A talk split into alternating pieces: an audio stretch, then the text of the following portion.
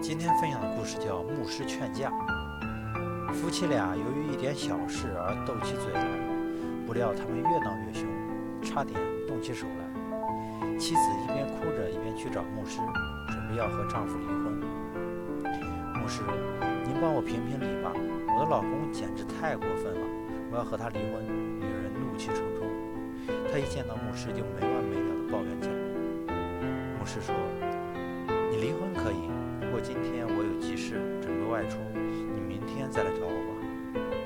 第二天，那个女人又来了，不过显然没有昨天那么生气了。今天你总该为我讨个说法吧？我丈夫他……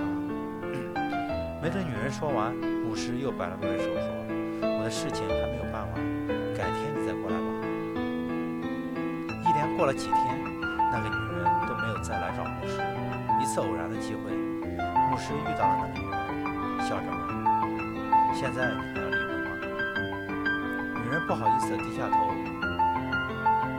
那时都怪我一时冲动，才说了那样的傻话。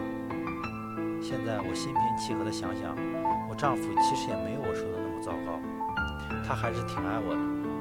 要不是那天赶上你有急事，也许我们真的离婚了。到那时，我还指不定怎么后悔呢。牧师点点头说：“你能这样想就好了。